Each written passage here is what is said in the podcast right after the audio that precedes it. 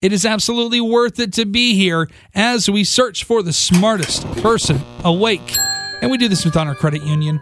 Come be part of it. The question that we had for you today, I'm going to also give you some clues, and hopefully that'll help you get the correct answer that will actually cross reference with the real smartest person awake today to see if you could have been the smartest person awake.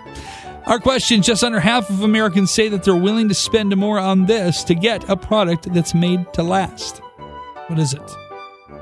Your clues. Current issues with these include stretching out, shrinking, holes, barbecue, or grass stains on them. In public without these, you can get arrested.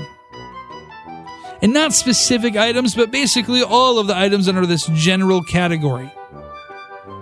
So, what is the answer? What are we looking for?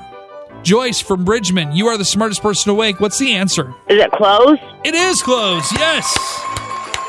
So, what for you are the current issues that you have, or the biggest issue with buying clothes? Uh, they're just the sizes.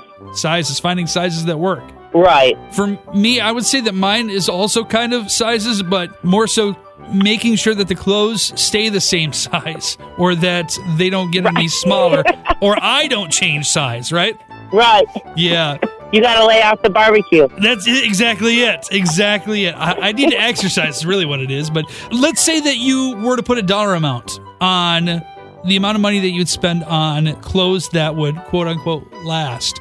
What would that be? It depends what it is. Because if it fits and it looks good and it lasts, there's no, you know. Yeah, it's priceless then, right?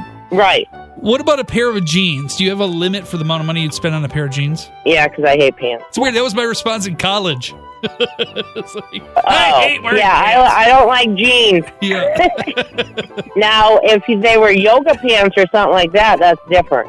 And my kids, I can't even yell at my kids because they don't like jeans either. I'm like, Yeah. okay. Yeah. Probably pay extra if it came with pockets because none of my pants really have pockets. There you go. You've had a great conversation here with us this morning, not only proving intelligent conversation, but proving that you are smarter than everybody else today.